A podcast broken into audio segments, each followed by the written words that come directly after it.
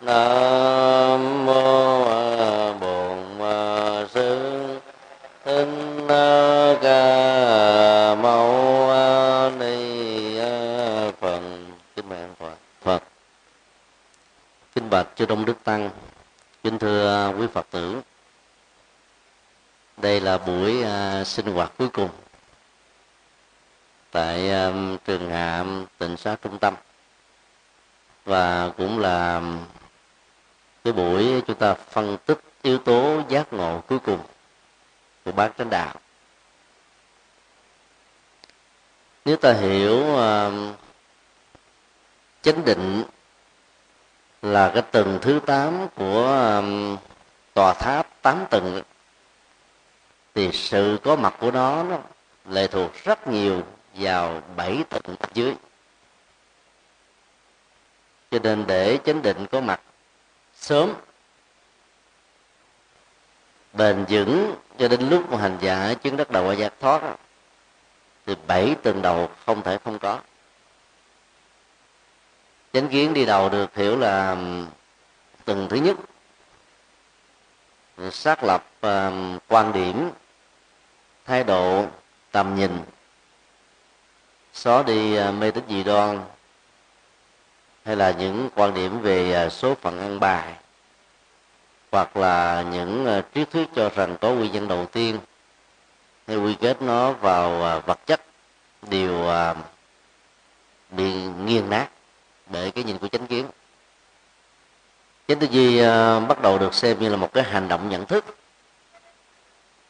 thoát khỏi tham sân si và giải quyết các vấn đề trên tinh thần hài hòa, rộng lượng cởi mở tha thứ và tương dung. Những à, phản ứng kéo theo à, bao gồm à, hành động của ngôn ngữ, hành động của tay chân và nghề nghiệp chân chính, tạo ra nền tảng đạo đức trong tư quan xã hội. Chánh tinh tấn là một sự dây xuyên suốt cho tất cả những nỗ lực chân chính được thành tựu những uh, loại trừ về cái tiêu cực đó, được dứt điểm. Nhờ đó con người à, đạt được chánh niệm. Ờ, trong đi đứng nằm ngồi thức ngủ nói nín co duỗi động tịnh đều à, có được sự chân chính của đạo chân chính với đề chân chính với mình và chân chính với người. Nhờ đó à, hành giả mỗi bước chân đi vào tịnh độ vào phật độ và mỗi cái nhìn thấy được pháp thân. Như vậy à, chánh định là thành quả. Rất nhiều hành giả đi theo các pháp môn thì à, không nhấn mạnh đến bảy yếu tố đầu. Và xem à, chánh định là nguyên nhân để có được kết quả là giác ngộ giải thoát. Nên là sự tu tập như thế đôi lúc nó gặp những cái trở ngại. Là bởi vì các hạt giống cũ thuộc về um, đời đó, nó còn dễ đầy. Và do vậy nó rất dễ dàng, nó tạo ra sự khủng hoảng trong uh, đời sống nội tại, tâm linh của hành giả nói chung. Còn nếu ta đi theo một tiến trình tự nhiên như thế đó thì uh, nó không gặp bất cứ một cái phản ứng phụ nào. Chánh định không nên hiểu đơn thuần là sự tập trung uh, tâm ý, mà nó phải được hiểu là um, sự huấn luyện tâm thức trên nền tảng ba yếu tố thiện là không còn à, tham sân và si.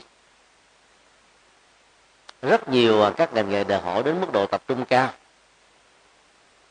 Vì cái danh trong vấn đề à, làm chủ khám phá và tác quyền của một công trình phát minh mới. Hoặc tập trung để mình tạo ra một cái năng lực trên nền tảng của những bất mãn, bốc đồng. Những cái mà mình cảm thấy là không ờ, cảm thấy thoải mái, nó thuộc về lòng sân và có những cái tập trung do vì không biết gì hết, lặng lặng lẽ lẽ và tưởng rằng là mình đang có ờ, năng lực tu tập cao, để thuộc về lòng si. Do đó ờ, sự tỉnh lự hoặc là bậc nhất cái tâm niệm tham sân si đó thì à, được gọi là chánh định, hay là những yếu tố quan trọng để dẫn tới chánh định. Dữ liệu thứ hai để xác định đâu là một chánh định theo tinh thần Phật dạy, và đâu là sự ngộ nhận về nó, là trong chánh định luôn luôn có yếu tố nhất tâm. Chỉ có một đối vật duy nhất đang được sử dụng như là một phương tiện chuyển hóa tâm chứ không có một hình ảnh thứ hai. Do vậy mà sự ờ, trung thủy giữa thân, tâm và hơi thở đạt được ở mức độ cao nhất. Ba yếu tố này à, không bao giờ có một à, tích tắc nào trong một bối cảnh điều kiện gì. Tách ly như là ly dị. Hành giả giữ được hơi thở trên cơ thể, ra vào, ý thức quán tưởng, theo dõi thấy rõ được sự vận hành của nó. Thân tâm hơi thở vận hành à, trong sự giám sát lẫn nhau. Có mặt à, trong mọi à, hoàn cảnh thì cái đó mới được gọi là biểu hiện của nhất tâm. Và nhất tâm như thế chính là dòng chảy của chánh niệm.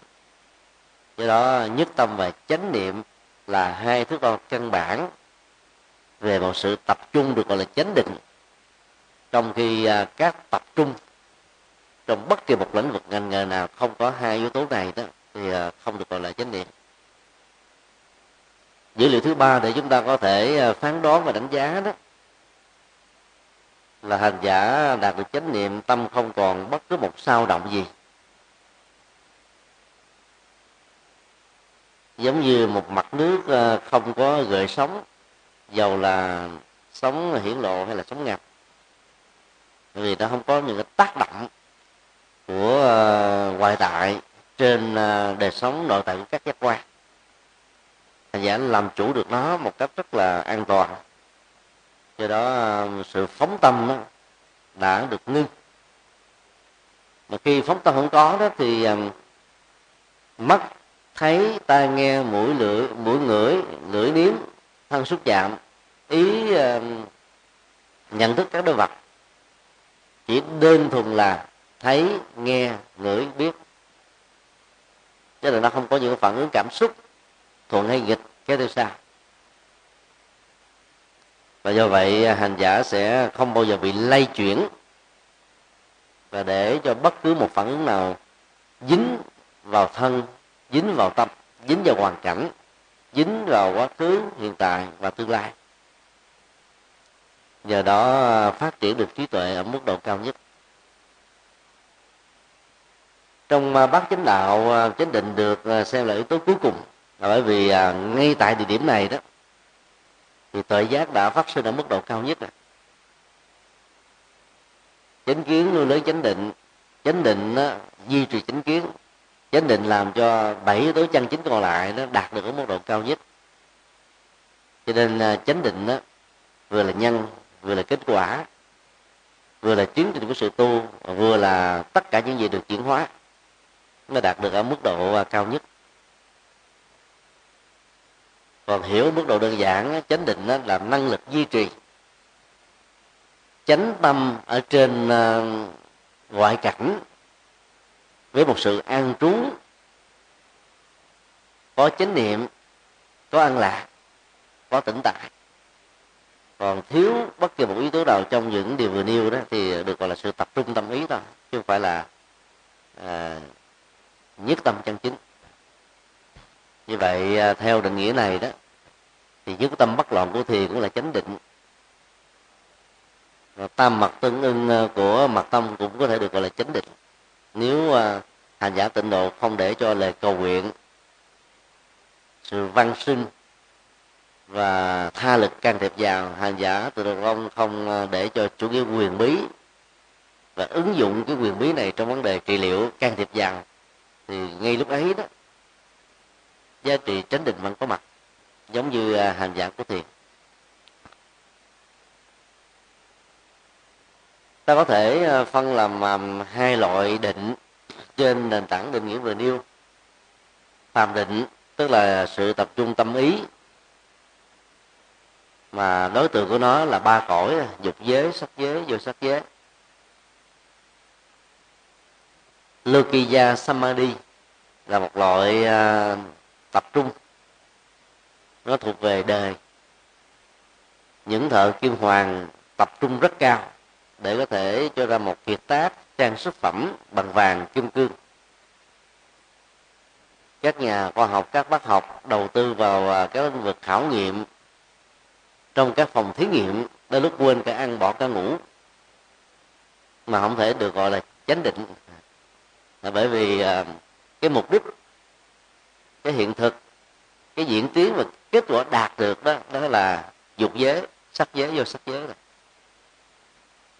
thì đây là cái phần mà định nghĩa các căn bản ờ, của ngài Phật âm.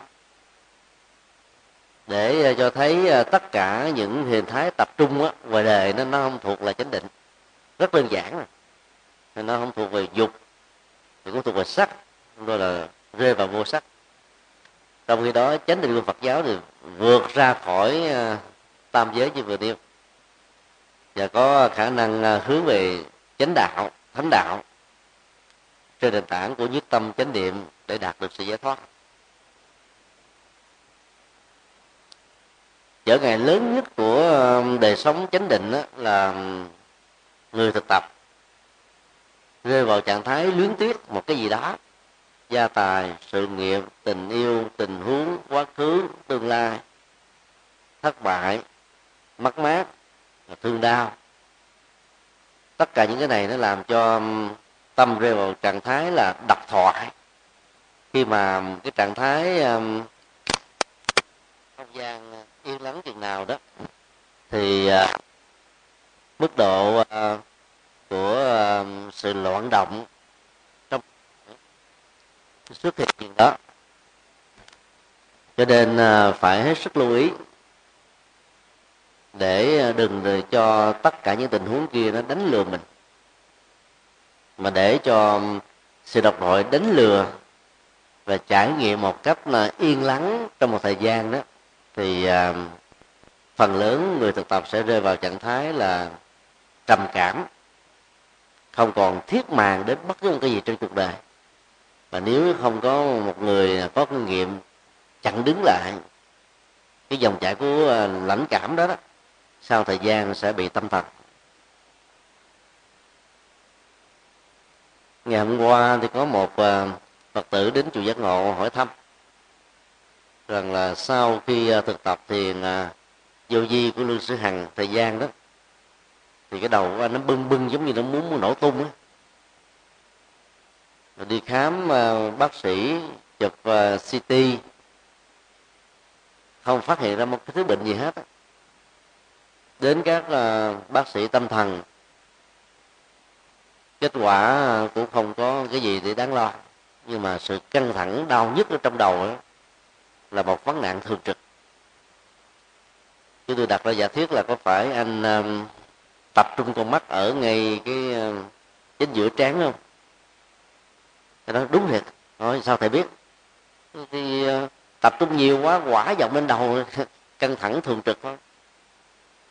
Rồi đó phương pháp tôi tập thiền trên nền tảng của chánh định hay là thực tập thiền để có được chánh định đó là làm thế nào để buông thư tất cả các phản ứng cơ bắp và giác quan. Và việc tập trung sai cái địa điểm đó, sẽ làm cho sự căng thẳng có mặt vì hỏa nó dọng lên đầu. Rất may là gần sớm nhưng mà không gần sớm sau này bị tâm thần. Một số hành giả theo phương pháp thiền lưu sĩ hằng đó thì có cảm giác mình bay bổng bởi vì họ quán tưởng rằng là tâm thức nó xuất ra khỏi uh, uh, cơ thể vật lý làm cho cảm giác nhẹ nhàng lăn lăn thư thái thoải mái như là một ảo giác. Và rất nhiều người sử dụng cái ảo giác đó mà tưởng rằng là mình đang có được an lạc hạnh phúc phật như là một sự giải thoát. Cho nên kết quả là chẳng đạt được cái gì.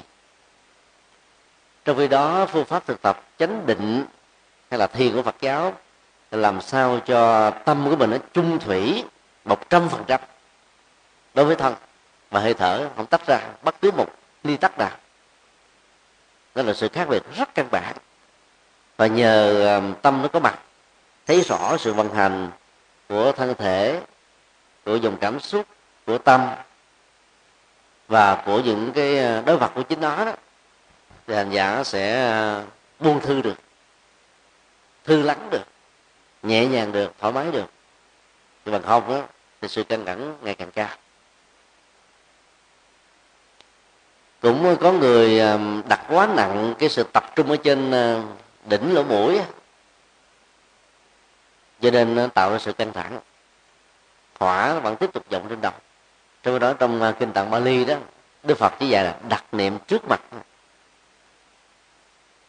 Và như vậy ta có thể suy luận ra cái khái niệm đó được hiểu là con mắt đừng có nhắm lại, vì nhắm lại nó rơi vào trạng thái đập thoại bên trong.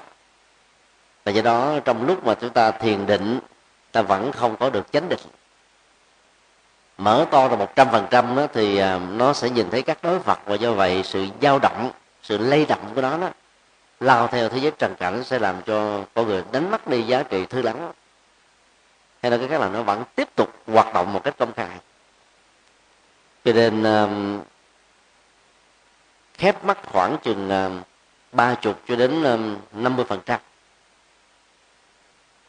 Và um, do đó sự lắng dịu ở trước mặt trên nền tảng pháp quy chánh niệm sẽ làm cho uh, sự nhiếp tâm đi vào định tĩnh đó, được diễn ra một cách là an toàn và dễ dàng mà quả nó không vọng trên đầu ai thực tập thiền thời gian mà bị ờ, căng thẳng cái đầu óc á, là biết là hỏa đang bị vọng lên. Thì tạm thời bỏ cái phương pháp ngoài thiền đi. Đi kinh hành đó hay đi thiền hành. Nhẹ nhàng thư thái thoải mái để cho cái ờ, quá trình trao đổi chất đó, nó làm cho các neuron thần kinh đó, được tư nhuận mát mẻ lại. Giải phóng ờ, cái tình trạng đó một thời gian một hai tháng rồi hay quay trở lại với một sự thực tập. Có người hướng dẫn và khi có những cái dấu hiệu gì khác thường căng thẳng, mỏi mệt, nhức đầu. Tóc mồ hôi, nóng cái gì trên đỉnh đầu, đỉnh trán thì đều được xem là có vấn đề do tu tập sai. Thì cần phải tư vấn người có kinh nghiệm trong lĩnh vực chuyên môn. Có rất nhiều người cứ tưởng là mình hiểu được á, cứ tự làm. Dẫn đến nhiều hậu quả khó lường trước được. Thứ hai là sự quyến luyến là một trở ngại lực cho chánh định của mặt quyến liếng về chỗ ở về người thân về à, tình yêu về sự vật về việc đã qua về những cái có đã bị mất về những tổn thất. Tiếc đuối và quyến liếng là cặp bầy trùng. Quyến liếng nó, nó ở cái mức độ à, gắn bó hơn. Cho nên là ai mà không thực tập bỏ tiếc nuối và quyến liếng á, thì ngồi tập trung á, nó càng bị khủng hoảng nhiều vì lúc đó hình ảnh của quyến luyến nó sẽ trở thành là một cái năng lực khống chế phủ trùng hết toàn bộ tâm thức của hành giả. Do đó để ờ, có thực tập tốt đó về chánh định ta phải có chánh kiến và chánh tư duy. Thì hai cái này đó, nó là nguyên tử ờ, để phá hoại các quyến liếng và tiếc nuối, cũng như là các chấp trước. Mà không có thực tập chánh kiến chánh tư duy, thì cái sự quyến liếng nó sẽ có mặt với ờ, à, chánh ngữ rồi à, chánh à, nghiệp chánh mạng. Nó là mình sao xuyến hoài bận tâm hoài dính mắt hoài thôi. Cho đó ta phải biết rõ để bỏ qua. Những hỗ trợ căn bản để thực tập chánh định bao gồm thứ nhất là sự thực tập hơi thở. Và để tâm ý của mình theo dõi hơi thở một cách rất là chuẩn mực. Nhờ đó nó hành giả um, có thể um, nhiếp tập chuyên ý về một đối vật của uh, thiền quán nhất định nào đó.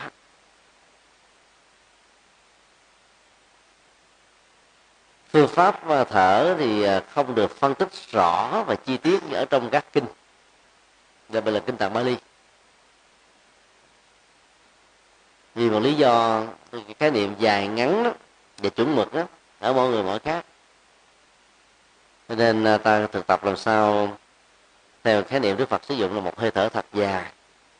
Hay một hơi thở thật ngắn ta ý thức rõ, hơi thở dài ngắn đó, nó đang được đưa vào trong à, cơ thể thông qua lỗ mũi, rồi thanh quản, buồng phổi. Sự vận hành có đi đến chỗ nào đó thì à, sự giãn nở cơ thể nó phải xuất hiện ở chỗ đó, nó mới được xem là đúng. Là hơi thở muốn tốt đó là. Ra và vào làm sao đừng nghe tiếng động. Thở. Sau thời gian là bị viêm mũi hết. Tại vì à, sức nóng và sức lạnh bên ngoài va chạm quá mạnh đối với các cái à, mạch ở bên trong lỗ mũi làm cho viêm. Và nhất là khi à, trong một cái phòng ấm bước ra ngoài cái không gian lạnh đó, ta phải đứng khoảng chừng năm mười giây để điều hòa cái thân nhiệt trước, sau đó ta mới tiếp tục vận chuyển. Thì lúc đó đó sự làm quen với cái khí hậu vừa được thay đổi đột ngột đó không làm cho cơ thể nó bị um, những thương tổn, đặc biệt ở lỗ mũi. Thực tập hơi thở trong chánh định uh, tối kỵ nhất là thở bằng miệng, tại vì nó uh, mất đi thân nhiệt, tổn hào hao khí và do vậy sức khỏe sẽ ngày càng bị bạc nhược hơn. Còn trong à, các lỗ chân lông ở trong lỗ mũi đó nó có những cái hệ thống lọc. Lọc được à, các độc tố lọc được bụi. Và do vậy đó không khí đưa vào bên trong nó được à, an lành hơn tốt đẹp hơn. Muốn có chánh định đó, thì ngoài hơi thở như là một đối vật để được theo dõi đó thì các hành giả cần phải thực tập tâm kiên nhẫn và bình tĩnh. Ai không có lòng kiên nhẫn và bình tĩnh là thực tập thiền khó lắm. Dễ à, nóng vội. Dễ cao có bật dọc. Thì năng lực của tình bị phá vỡ rất nhanh. Năng lực của à, định đó, nó như là một sự xây dựng với cái nền thật chất và từ từ chậm mà chắc nên là kiên nhẫn mà không có mặt đó thì khó thực tập được thiền định. Người điềm tĩnh ờ, sẽ giúp cho chính họ nó vượt qua được những cái ờ, phản ứng ờ, khủng hoảng là nỗi sợ hãi bên trong. Và do đó không ảnh hưởng đến định. Và định có mặt hay là ai thực tập định nhiều đó thì cũng có thể khắc phục được cái tâm bồn chồn, lo lắng, sợ hãi, đứng ngồi không yên làm cho người đó trở nên điềm tĩnh, với cái dáng đi nhẹ nhàng, thư thái, khoan thai lắm, thoải mái lắm. Lúc đó là hành giả có thể à, trải nghiệm được đời sống định trong à, đứng, nằm, đi. Còn ở trong ngồi thì quá dễ rồi không lo lắng về các việc dở dang, về những việc đã qua, về những chuyện chưa đến, về những việc làm sai, về những cái sai rứt lương tâm về à, những cái mối quan hòa, về cái tinh thần trách nhiệm sẽ giúp cho hành giả dễ dàng có được định trong lúc thực tập. Tức là đề sống à, đạo đức phải được dừng ở nghi hành động nó được thực hiện, còn lúc thực tập thiền định chỉ còn nhớ hơi thở, cơ thể và tâm thôi không nhớ gì khác nữa. Ai có cái bệnh trách nhiệm càng nhiều chừng nào thì khó thực tập thiền định chừng đó khi ngồi bắt đầu nhớ lại chuyện cũ, nhớ chuyện đã qua, hoặc là liên tưởng đến những cái chuyện dự án, kế hoạch trong tương lai, thì không thể nào có định được đó. Cho nên phải khóa tất cả các công việc ở ngay cái điểm đó xuất phát thôi. Khóa lại ở hoàn cảnh, khóa lại ở quá khứ, khóa lại ở tương lai, khóa ở con người, khóa ở sự vật, khóa ở tình huống, khóa ở cái sự lo, khóa ở việc dở dang, vân vân. Và thước đo của nó là gì? Ta thấy à, tâm mình bắt đầu nhẹ nhàng, rồi thư lắng, an lạc, tự tại, thoải mái. Rồi ta biết là mình đang à, thực tập đúng, chánh định. Còn không á, những sự tập trung sai phương pháp hay à, trái với lời Phật dạy đó, thì nó đều dẫn đến những cái biến chứng đó hết bệnh này hoặc là bệnh kia. Thực tập mà có những cái biến chứng là sai phương pháp. Tác dụng của thiền định chân chính là hành giả sẽ phát sinh được trí tuệ theo cái công thức À, đời sống đạo đức làm cho người ta dễ dàng định tĩnh do vì không còn sợ hãi luật pháp nghiêm trị cuộc đời phê bình. Người ta chỉ trích và do đó mức độ định tĩnh làm cho người đó có thể sống à, bình thản an vui khắp mọi nơi cho nên tự giác dễ dàng được phát sinh. Giống như nước đã trong thì các đối vật được à, tương phản trên mặt nước đó, sẽ được người quan sát nhìn thấy nó một cách rất là rõ ràng. Cái dòng nước mà đang lăn tăng thì à, ta thấy là sự dao động của các đối vật ở trên nó sẽ làm cho chúng ta không nhìn thấy nó đúng với cái à, quy dạng của nó. Thực tập chánh định sẽ thấy rất rõ được bản chất vô thường, khổ và vô ngã xảy ra trên mọi đối vật. Và cái phản ứng cảm xúc của chúng ta trên chúng. Vô thường nó có thể diễn ra với tất cả mọi sự vật thông qua chuỗi thời gian quá khứ hiện tại, vị lai, bất cứ lúc nào, ở đâu, với ai. Và phản ứng thông thường của người phàm cảm thấy là không hài lòng, bất mãn, đau khổ và ôm cái đó với mình lâu dài. Như người có thực tập chánh định, người thực tập phật học nói chung, sẽ làm sao cho trạng thái vô ngã có mặt để ta mới à, ly tâm quá nỗi đau. Nỗi đau này không phải là tôi tôi không bị kẹt vào trong nỗi đau này. Tất cả những cái vô thường và khổ đó không phải là tôi, không phải là sở hữu của tôi, không phải là tự ngã của tôi. Nhờ đó cái gọi là tôi giả định này nó thoát ra khỏi cái vòng mà à, à vây tỏa của vô thường. Như vậy sự tập vô ngã sẽ làm chúng ta không bị khổ trên vô thường. Còn à, phần lớn người đời chỉ có được à, hai nhận thức đầu thôi vô thường dẫn đến khổ hay là vô thường trong tự thân nó đã làm cho người ta khổ hoặc là bị khổ gấp đôi còn mình có thực tập vô ngã thì cái khổ đó được vô hiệu quả đó là lý do tại sao mà ta thấy cái khổ được chen chính giữa giữa vô thường và vô ngã. Vì cái thứ ba là cái thực tập mà. Ta không thể làm thay đổi cái vô thường. Ta không thể thương lượng với vô thường. Ta không thể là tương nhượng với nó. Không hối lộ không có làm cái gì để nó đi ngược lại. Chỉ có cái là thực tập vô ngã để cho cái khổ không có mặt trên vô thường thôi. Thì người thực tập định đó, à, với trí tuệ và chánh niệm sẽ um, thực tập được cái vô ngã cho nên à, ai còn chấp vào mình nhiều quá hay chấp vào cái ngã sở hữu nhiều quá đánh đồng những sự vật hiện tượng gặp cái này cái kia là chính mình là sở hữu của mình là tự ngã của mình thì người đó không bao giờ có được chánh định đó, đó. đây là một cái um, cái phân tích rất có chiều sâu ở trong uh, kinh tạng Bali và nó cũng có thể được xem như là thước đo để đánh giá là việc thực tập định của chúng ta có đúng theo tinh thần Phật dạy hay là rơi vào tà định của các trường phái tôn giáo hay là của các ờ, cái ngành nghề trong dân gian?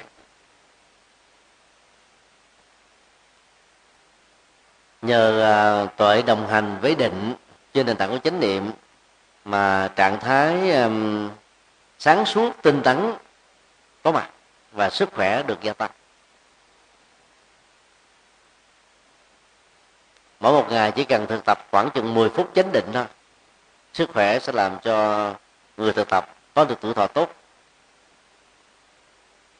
Còn tập một thời gian mà thấy nó căng thẳng mỏi mệt, dễ cao cỏ, khó chịu, dễ phiền não, thì tôi biết là tu sai. Trong truyền thống của Phật giáo Nam Tông đó, thì à, bốn chục đề mục để giúp cho một hành giả dễ dàng đạt được chánh định ít được bên Phật giáo Bắc Tông mà nghiên cứu và biết đến.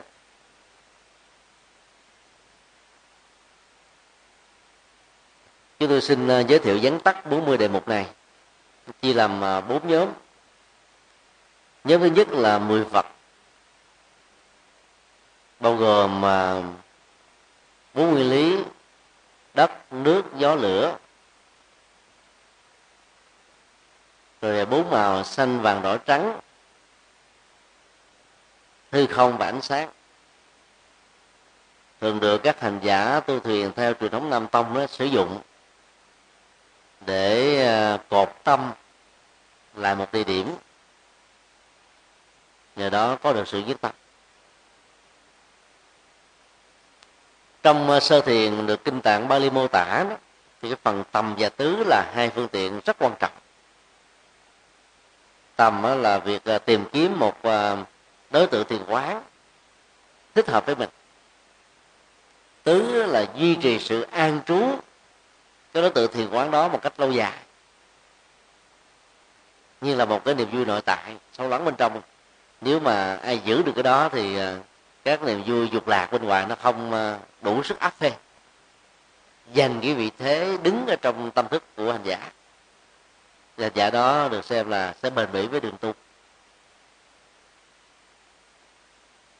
Việc ứng dụng à, việc quán tưởng đất nước gió lửa xanh vàng đỏ trắng, thời gian và hư không á, thì mỗi người, mỗi kiểu để làm sao à, ta đạt được sự nhất tâm. Tâm của mình nó không có bị lay động à, theo đối tượng trần cảnh là được xem có kết quả. Ở trong kinh thủ lăng nghiêm đó có nhiều đoạn văn mô tả vì a la hán giác ngộ nhờ quán cái ờ, địa đại bên trong. Có hành giả thì do quán địa đại bên ngoài. Địa đại bên trong bao gồm tất cả các nguyên lý chắc sắn chắc ngại. Và những vật đó, có thể bị ờ, chúng ta chấp trước như là chính mình. Còn ờ, địa đại bên ngoài đó thì nó bao gồm sơn hà đại địa nói chung là vật chất với cái hình hình hài màu sắc của nó. Tất cả mọi um, chấp trước dù là ở uh, góc độ nào nó cũng đều tạo ra vấn đề hết á. Cho đó ở đây uh, thiền uh, định núi nam tông cho phép sử dụng nó như một đối vật tích cực. Và ta quán bằng cách như thế này. Nếu uh, ta biết thêm uh, kinh điển đại thừa đó thì địa đại được hiểu như là tâm địa. Và làm sao để cho tâm địa của hành giả nó được rộng lượng như là quả địa cầu, chứa tất cả các vật dơ và những vật hữu dụng. Nhờ tâm lượng ờ, rộng lượng đó đó, hành giả không có bị ờ, khổ đau bởi những ứng xử ờ, thiếu văn hóa, thiếu lịch sự gây hấn kiếm chuyện của tha nhân hoặc là của những người không dễ thương. Cho nên hình ảnh là khổ đau do người khác à, gây rơi rụng ngay cái địa điểm hành động được thực hiện và hành giả không mang theo. Cho nên trong lúc ngồi thiền đó nó không có gọi tái xuất hiện trong tâm. Tương tự đối với à, nước người ta có thể quán à, cái sâu sắc nhất, nhất của nước đó là biển mà biển thì không có chứa đựng tử thi. Tử thi đó trương sinh vài ba ngày là phải tách vào trong bờ thôi, ngoài trừ là bị cá ăn. Cũng tương tự à, trong đời sống tâm linh đó. Thì các hành giả không nên chứa à, tử thi. Của những cái phi đạo đức, tức là những cái đi ngược lại với giá trị thánh, nó để cho viên ngọc à, phạm hạnh, đạo đức nó được trong sáng, không có bất cứ một tì phép nào còn gió thì ta có thể quán ờ, sự vận chuyển của nó bay từ chỗ này chỗ kia mà nó không có dừng trụ nào, ở chỗ nào hết trơn để tạo ra một cái hình ảnh là không dướng dính. Bài ca của nhạc sĩ trịnh công sơn, để gió cuốn đi đó. Bài ca hay. Sống trong đời sống cần có một tấm lòng. Để làm gì, em biết không? Để gió cuốn đi, để gió cuốn đi. Còn đối với những cái đoạn ờ, kế đó thì ờ, có những nỗi đau. Ờ, thì ông đề nghị là để nước cuốn trôi. Là được giữ lại đó mà ai giữ nhiều thì không bao giờ tập thiền được đó lửa thì có chức năng thiêu đốt.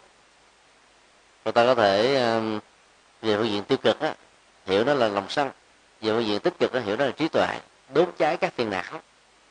Như vậy là bản thân đất, nước, gió, lửa vốn chẳng là cái gì đối với cái đời sống của chúng ta là trở thành là những đối vật để quán chiếu. Xanh vàng đỏ trắng ờ, được hiểu ờ, như là những cái ờ, loại màu sắc nó hợp gu hay là không hợp gu của chúng ta cũng có thể trở thành đối tượng của quán tưởng. Ờ, trong cái ngành phong thủy đó thì ngũ hành đó, được ứng dụng trên mọi sản phẩm hiện tượng màu sắc nó cũng có à, kim mộc thủy hỏa thổ. Con người cũng có kim mộc thủy hỏa thổ. Và cái mức độ tương tác của chúng theo à, hai chiều tương sinh hoặc là tương diệt. Thuận hay là nghịch? Hỏa lửa đốt cháy thì sinh ra cho tức là thành thổ. Thổ á, là cái nơi mà để cho các cái quặng kim loại được tồn tại phát triển cho nên thổ sinh kim. Tất cả các kim loại khi uh, nóng ở mức độ nào đó thì trở thành là nước chảy cho nên kim sinh thủy. Mà nước thì làm cho cây cối được tươi nhuận hoa màu được sinh sôi cho nên uh, thủy là sinh mộc. Và mộc là một cái phương diện của nhiên liệu cho nên ờ, mộc tạo ra lửa. Thổ sinh quả, cứ như thế mà vận hành. Và nếu ta hiểu được cái nguyên lý vận hành vật lý này đó thì uh, việc quán tưởng màu sắc và trang trí nó trong nhà nội thất hay là ngoại cảnh đó, đóng một vai trò khá quan trọng đối với cái, cái cảm giác thoải mái hay là khó chịu của chúng ta. Phật giáo không có phủ định tính khoa học của phong thủy nhưng chỉ phê phán những nhà phong thủy ờ, chưa đến đến chốn đó, cường điệu hóa nó rằng nó có thể ờ, quyết định vận mệnh hạnh phúc khổ đau, thành công thất bại, giàu hay nghèo của chủ nhân. Chuyện đó là không có. Chứ làm cho mình có cảm giác thoải mái hay không? Và nó còn lệ thuộc vào cái cộng nghiệp của một dân tộc nữa. Ví dụ ờ, cộng nghiệp của phật giáo, quan niệm rằng màu vàng tượng trưng cho giải thoát. Cho nên khi các tu sĩ khoác lên trên thân thể của mình chiếc áo màu vàng đó lòng mình cảm thấy nó thoải mái, nhẹ nhàng. Và cố gắng thực tập làm sao cho nó ăn khớp với cái sự giải thoát đó. Và người tại gia khi nhìn thấy các nhà sư, các vị thầy mặc chiếc áo vàng cũng còn cảm thấy hân hoan ha. Nhưng mà qua đến ờ, tây tạng, chiếc áo vàng nó sử dụng đó, thì mặc chiếc áo đỏ bầm. Thế văn hóa của họ, quan niệm đó là thích hợp cho người tu. Còn ờ, các tổ ờ, trung hoa và nhật bản càng hiện đại thì dùng một chiếc áo màu đen cho người phật tử tại gia. Và họ cũng cảm thấy thoải mái như thường. Thế vậy mỗi một nền văn hóa với cái cộng nghiệp đã làm cho họ có một cái biểu tượng về cái loại màu khác nhau. Cho nên xanh vàng đỏ trắng đó, nó thuộc về sự lựa chọn của mỗi người theo một cái gu cộng nghiệp biệt nghiệp hay là ngũ hành tương sinh tương khắc. Miễn là nó thích hợp người ta cảm thấy nó thoải mái.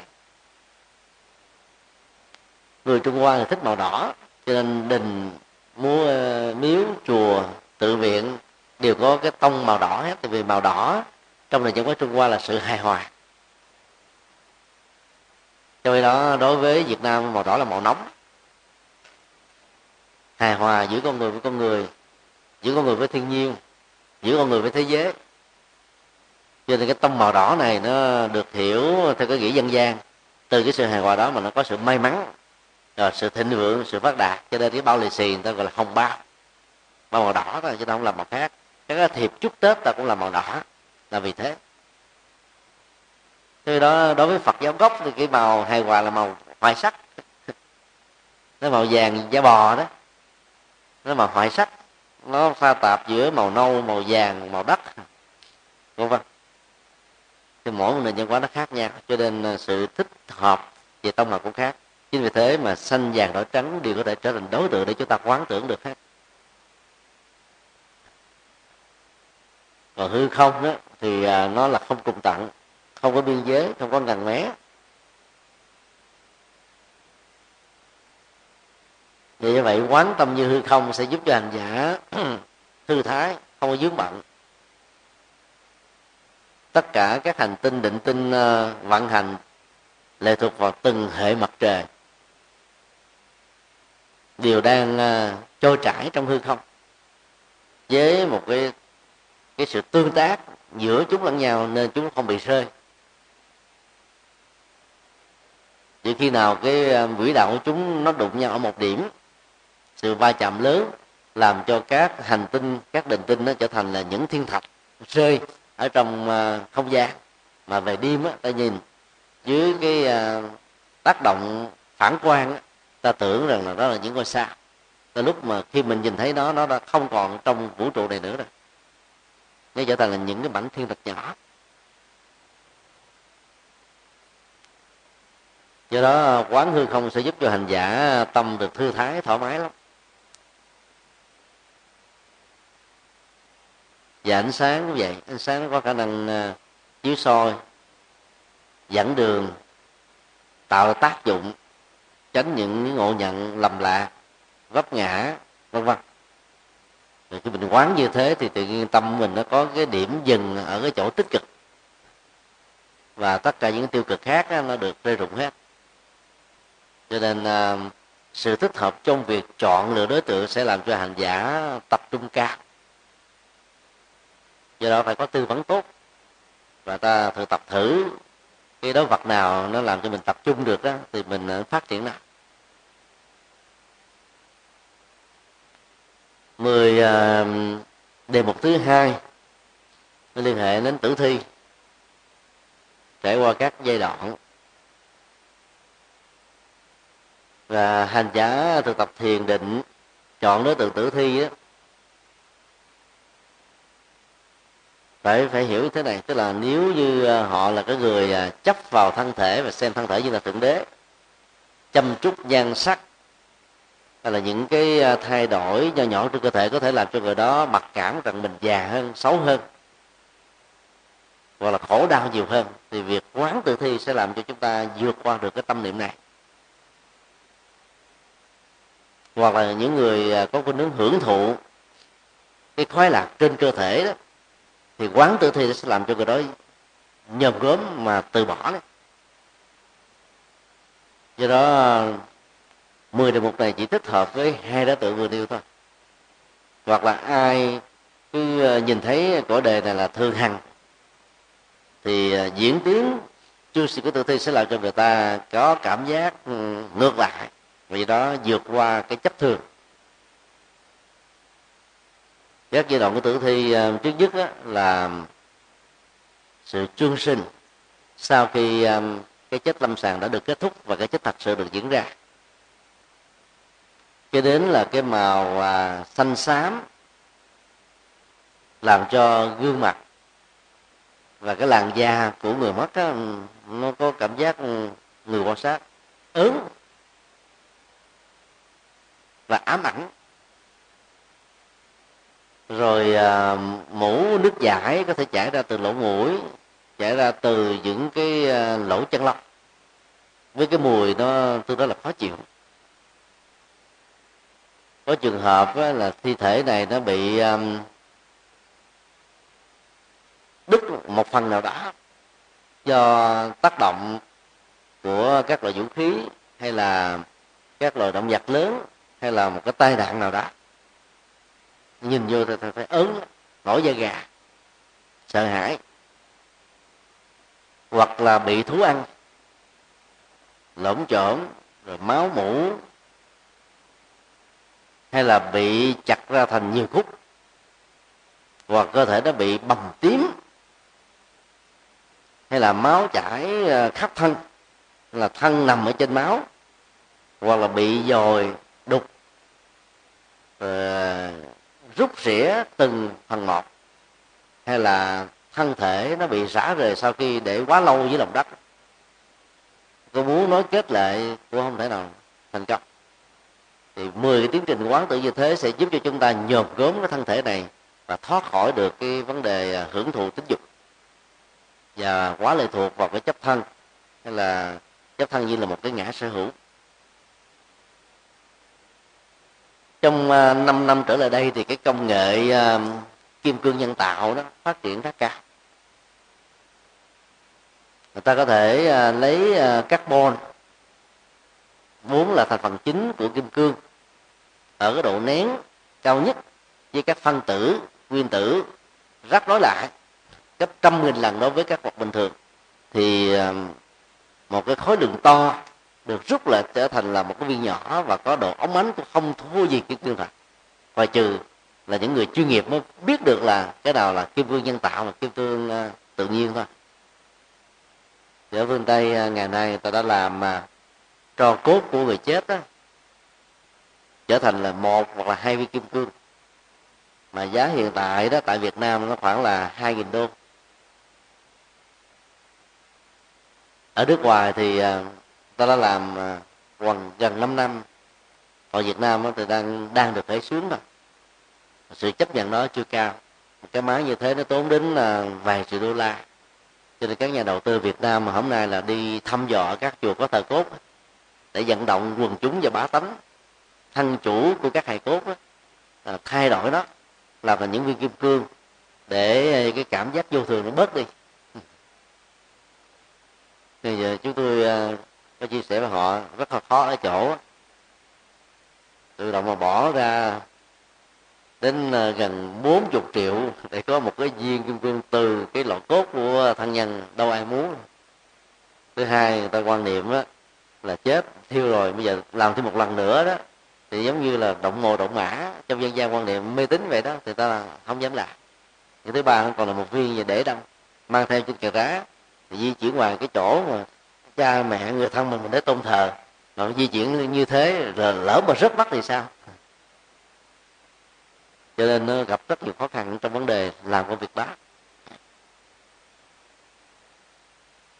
Rồi vì đó là một cái à, nén độ à, carbon, mà các nguyên tử, phân tử của à, kim cương nó có thể dính lại với nhau. Đây là một cái khối vật to, còn là một viên nhỏ thì à, rất nhiều người thân người ta không có cảm giác rằng là hai cái này nó tương đương với nhau. Như vậy ngoài cái carbon là cái nguyên à, nguyên thể chính của kim cương để làm kim cương thì những cái còn lại ngoài carbon đó để làm cái gì? Dĩ nhiên nó phải bị thải đi. Thì liệu người ta có đồng ý hay không? Đó là một chuyện khác nữa. Ở Nhật Bản à, nhiều năm về trước đó, thì người ta làm cái công nghệ hóa Phật. Thì một ngôi chùa đã để lọ cốt ờ, vài chục năm. Là muốn ờ, cho tất cả các gia chủ quan hỷ thay vì ờ, vận động người ta thải xuống lòng sông lòng biển á, thì nhiều người ta không đành lòng. Hoặc là thả xuống các cây để bón phân á, thì người ta lại không cảm thấy an tâm. Mặc dù đức phật khuyên như thế để cho hương linh nó không còn chỗ bám vào. Cái hài cốt như là thân thể của mình. Và do đó chấp ngã ngã sở hữu được bỏ đi thì mới được siêu. Thì người ta mới gom hết tất cả các loại đó và cũng dùng cái công nghệ kim cương này nén lại mức độ đơn giản, trở thành là một tượng phật, là một cái hình phật á. Rồi bỏ màu vô. Năm ngàn loại cốt mà làm ra một tượng phật nguyên khói vào loại đá với cái màu lóng lánh đẹp thật là đẹp. Thì ờ, tất cả thân chủ của năm năm trăm hay năm ngàn loại cốt này vào đảnh lễ thân bằng quý thuộc của mình và lại cảm thấy rất là hạnh phúc. Họ không thấy bị mất đi. Từ những cái tro cốt bỏ đi mà trở thành là những cái vật được người ta tôn kính như thế, thì rất nhiều người hưởng ứng. Ấy thế mà cái phong trào đó vẫn không phát triển mạnh ở Nhật Bản. Công nghệ này đã được làm từ lâu.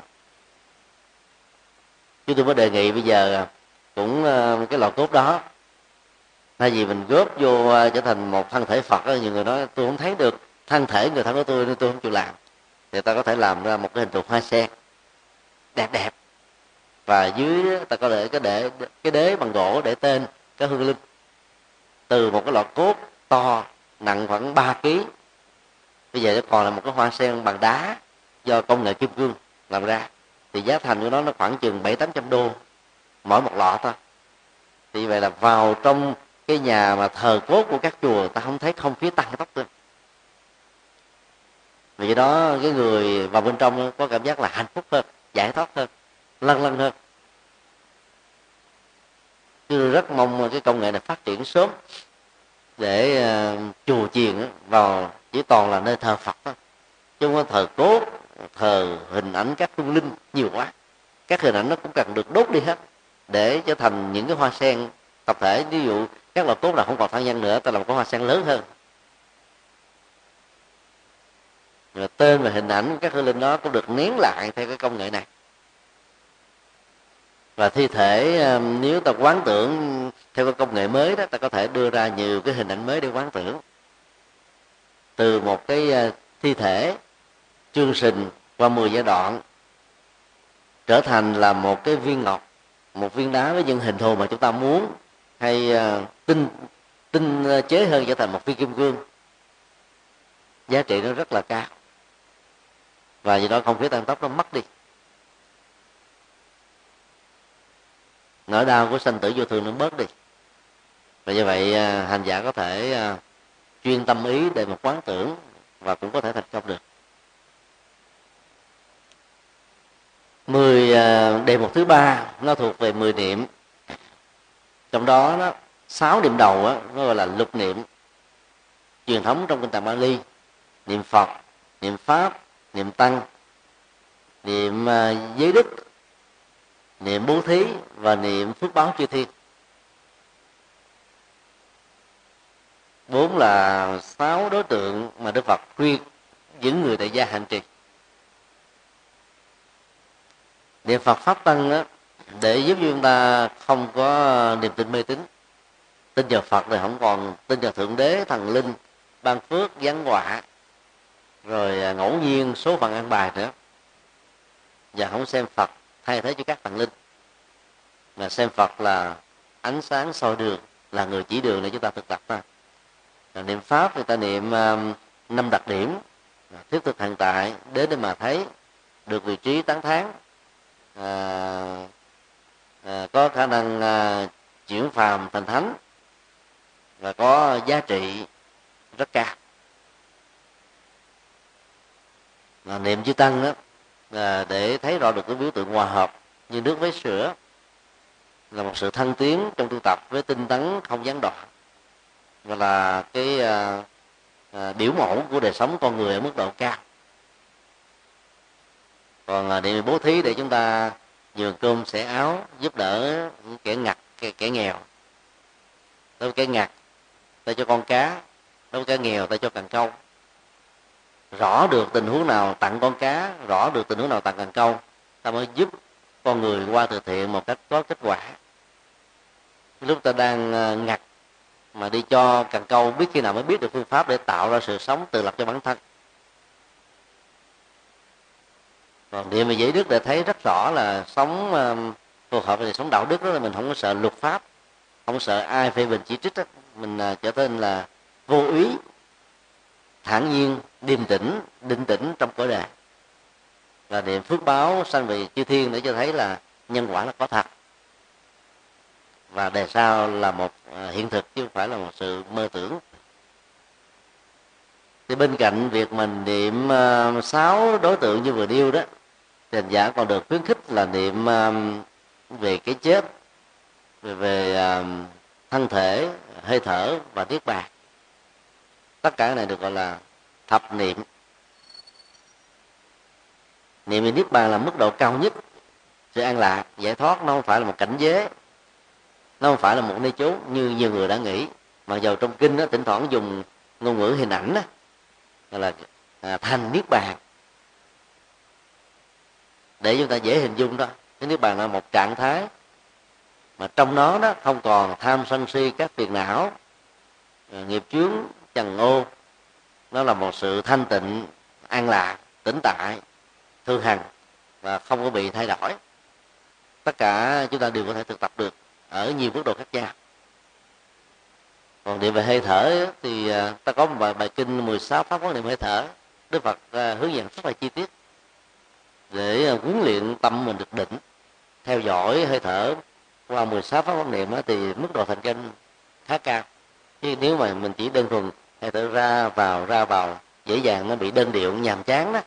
Và do vậy ta làm giống một cái máy nó không có kết quả. Còn quán thân thể thì ta có luôn cả một bài kinh à, tứ như đế xin lỗi tứ niệm xứ đó.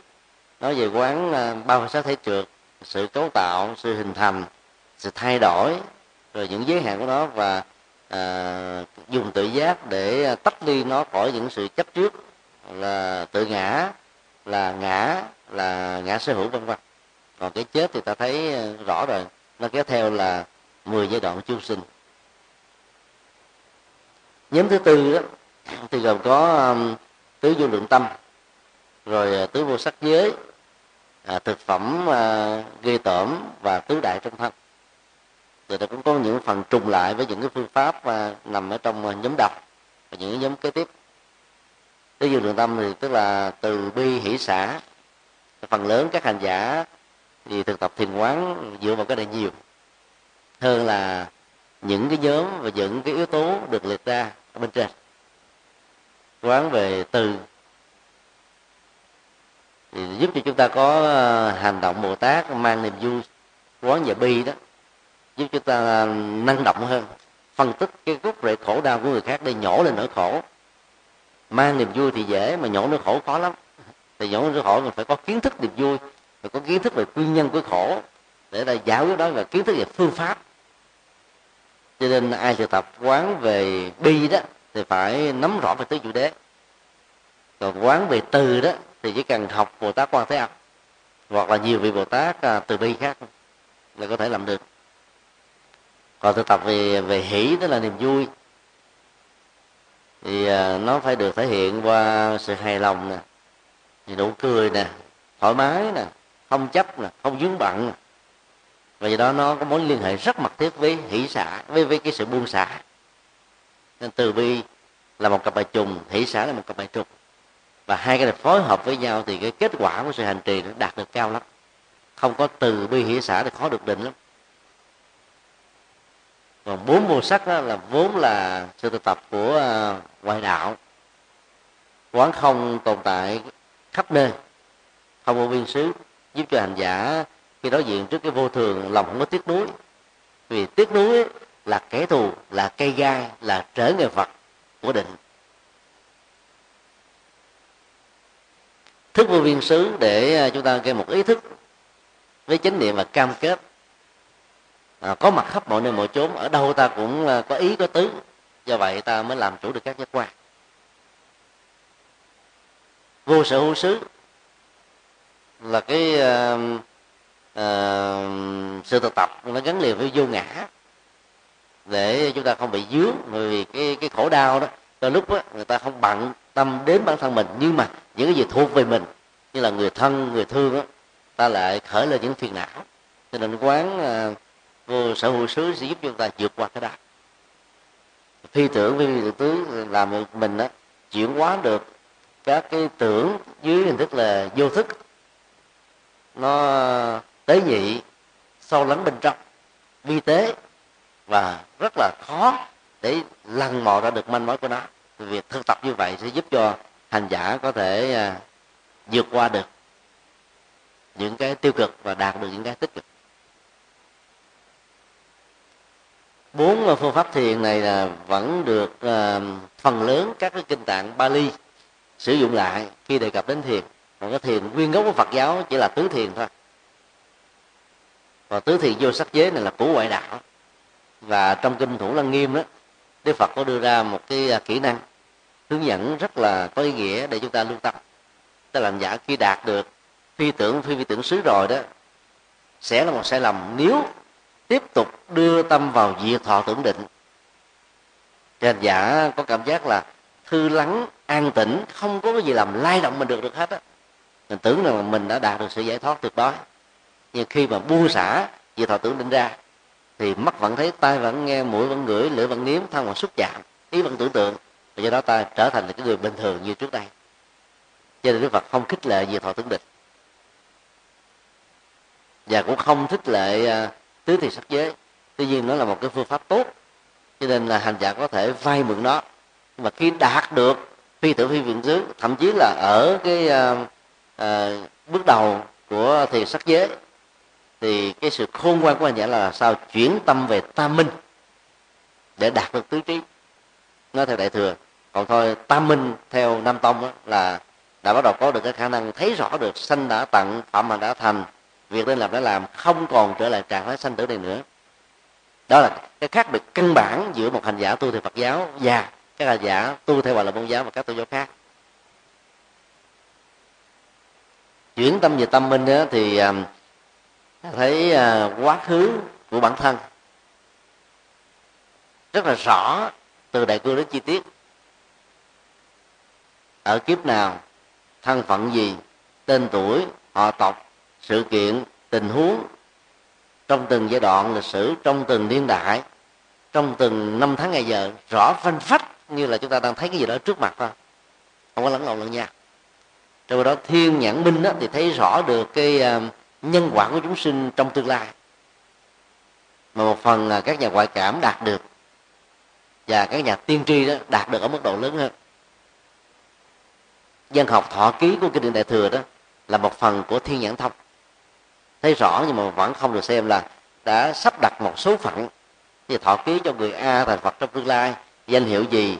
Đệ tử làm việc ra làm sao? Cách đoàn hóa phương pháp hiệu quả không phải là một số phận à, mà là một cái à, cái nhìn kinh nghiệm thấy rõ được. Các nhà khoa học gia tính điếm được cái sự vận hành của vũ trụ à, một trăm năm sau hai trăm năm sau thì hai hành tinh này sẽ đụng nhau như thế nào? Thấy rõ hết mà vẫn không xem là số phận cái kinh nghiệm sẽ giúp cho chúng ta đạt được cái trình độ đó. Huống hồ, đó là một cái năng lực tu chứng thì độ chuẩn xác lại càng cao hơn. Trong khi đó, lậu tặng thông đó là một tuệ giác quan trọng cao nhất mà chỉ có hành giả chứng đắc được a la hán mới có. Thấy rõ được là phiền não nó rơi rụng hết à. Không còn một cái à, gì của trần đề nó còn tồn tại. Dầu chỉ là một ám ảnh, dầu chỉ là một cái tàn dư, dầu chỉ là một cái bóng dáng. Sạch xanh sạch.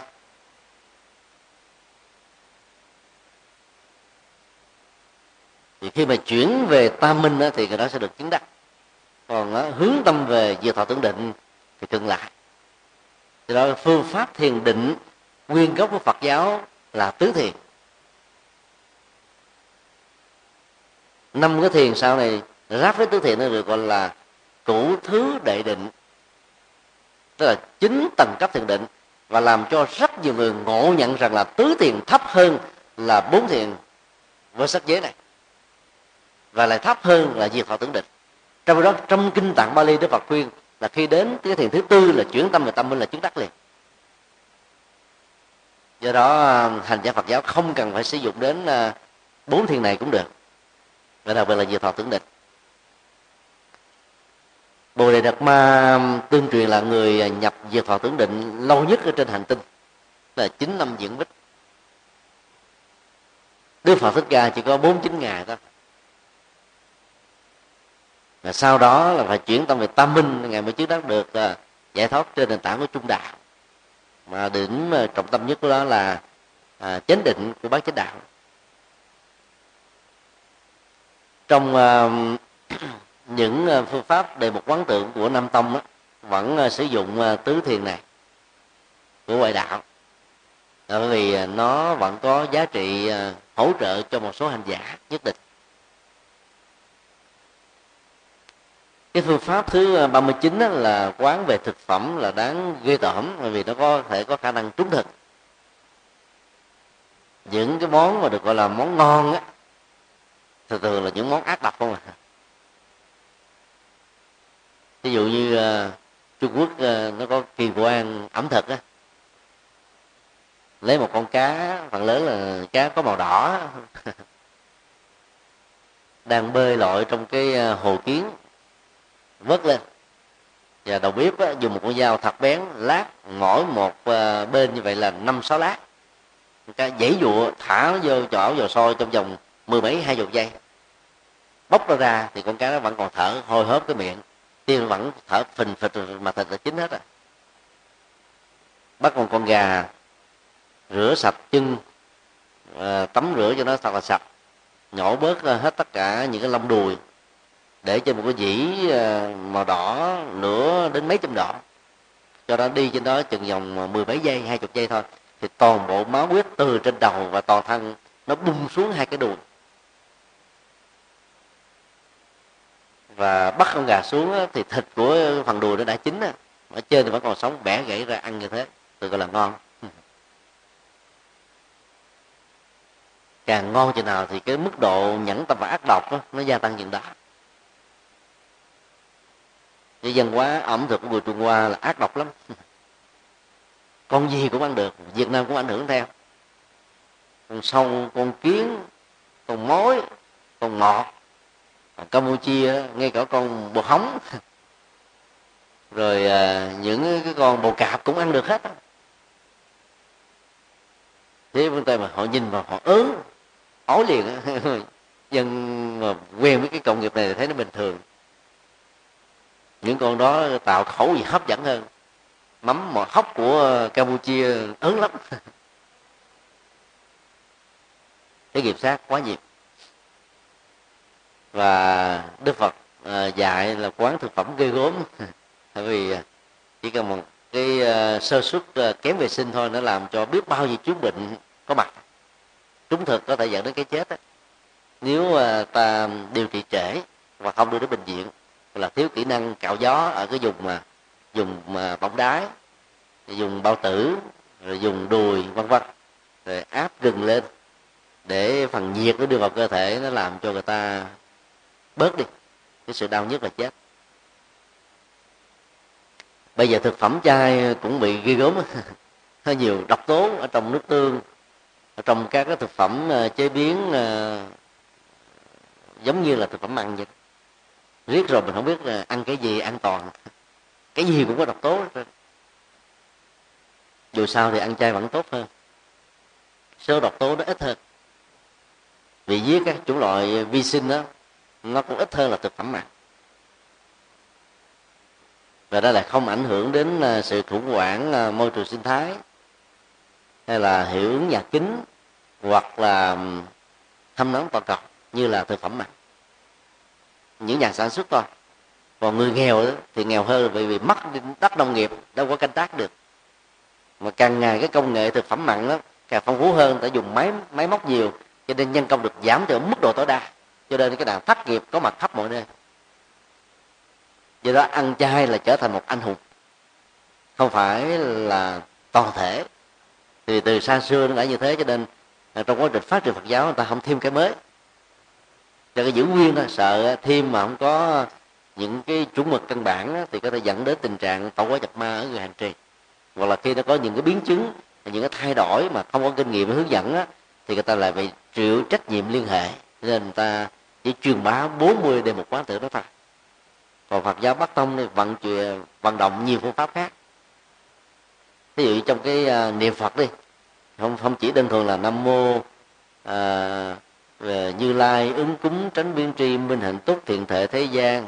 À, vô ờ, thượng giải điều ngự trường phu thi nhân sư phật thế tôn tức là mười đức hiệu của đức phật. Mà còn có đức phật a di đà đức phật dược sư à, đức phật à, à, đại nhật và nhiều đức phật bồ tát khác. Nam tông thì giới hạn ở đức phật lịch sử và mười đức hiệu là chính thôi.